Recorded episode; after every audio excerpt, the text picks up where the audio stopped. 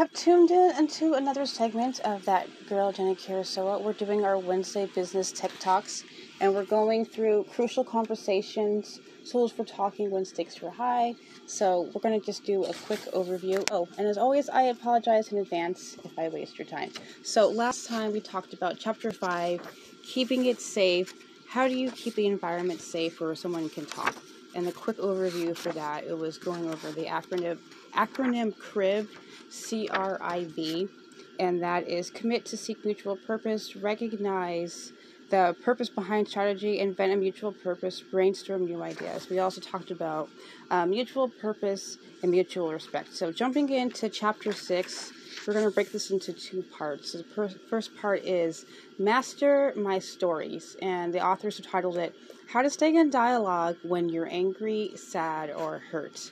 And it has a little caption up here it's not how you play the game, it's how the game plays you. Very crucial. So, how do you gain control when you are in the midst of a heated discussion, a crucial conversation? And this is what we're going to talk about um, your story. So, further along in the chapter, they give you a little bit more of an analysis of what your story is, and I'm going to just go ahead and read it verbatim for you. So, give you a quick heads up of what we're looking at. Okay, stories explain what's going on, and the authors have written what are our stories? They are our interpretations of the facts. They help explain what we see and hear. They're theories we use to explain why, how, and what. So before we can even get to the point of feeling safe or feeling or angry or scared, we need to realize that we are telling ourselves stories. So jumping straight, um, the tactics and tools they have for how to overcome of it um, to overcome some of these obstacles is um, you need to first take charge of your emotions and exert your will over your feelings and also the quote you know he made me mad or she made me angry. It's at this point when you're t- learning and analyzing how to have a crucial conversation at, at the end of the day it's you who's making yourself mad. You have interpreted something in your mind to believe a certain thing the stories that you tell yourself. And you need to this is how they they break it down for you how to step out of your mind and the emotions and actually analyze what's going on. So once you create the emotion you have either the choice to act on it or be acted on by it and the stories that we create um, there is a step in between what's happening and then what we actually feel all right. Thank you for joining us for part two of Crucial Conversations, chapter six. So, we're going over um, how do we gain control, and the next section is skills for mastering our stories. So, oftentimes we tell ourselves our stories, it happens quite quickly, and the question um, that's posed by the authors here is, is Do you get angry every time someone laughs at you? And the answer is no, and you sometimes can laugh at a joke um, then clearly you've told yourself a story where you can comfortably respond. And there's times when we don't respond very well. So at a crucial point and a certain point, there is um, we're telling ourselves something, and that is what gives us the reaction that we respond to. So we need to take control of the story, so the stories don't control us. And how do we master these? So we need to return to what they call um, your path, um, retrace your path and they have different sets of series, which is act, notice behavior, are you going to silence or violence? And silence or violence is a communication tactics that we use, we fall victim to. Sometimes um, we are really abrasive or we overtalk people or attacking people, so that's violence. Silence is when you're quiet, it's the fight or flight response. So when you're quiet, you're in the process of fleeing from something because you're uncomfortable, you feel unsafe. So, recognize are you going from silence to violence? Feel what emotions are causing the actions. Tell, analyze um, your story, and figure out what's creating the emotion and find the facts. Make sure that the feelings are accurate. They have an example where there's two coworkers who are presenting something. One of them overtalks the first coworker.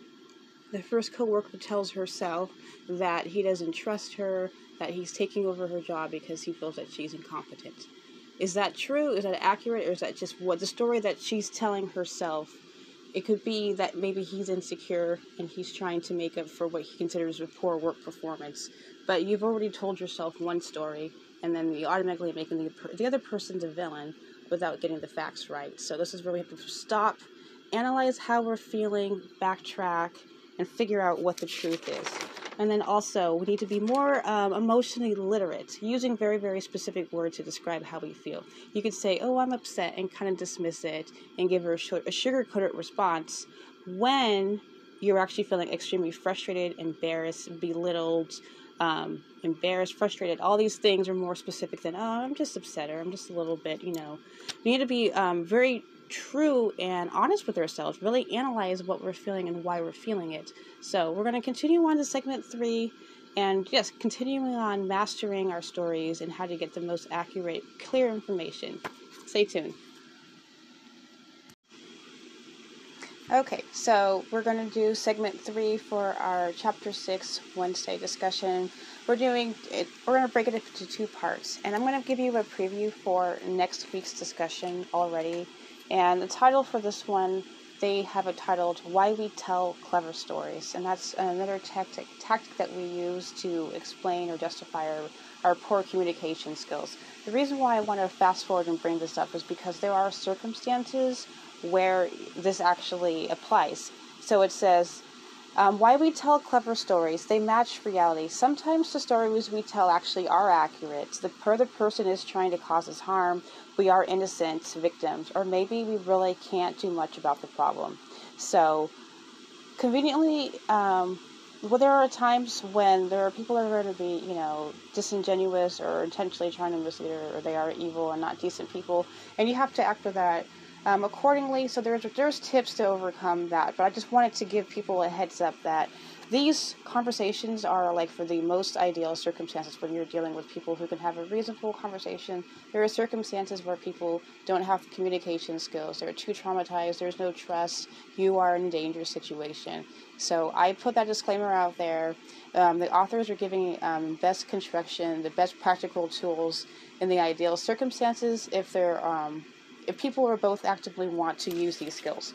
But realistically, not every conversation is going to be like that. So the last section is kind of is called analyze your stories and question your feelings. Sometimes you need to stop and figure out is this story true? Is it accurate? Am I actually in a position where I need to be feeling these emotions and responding this way?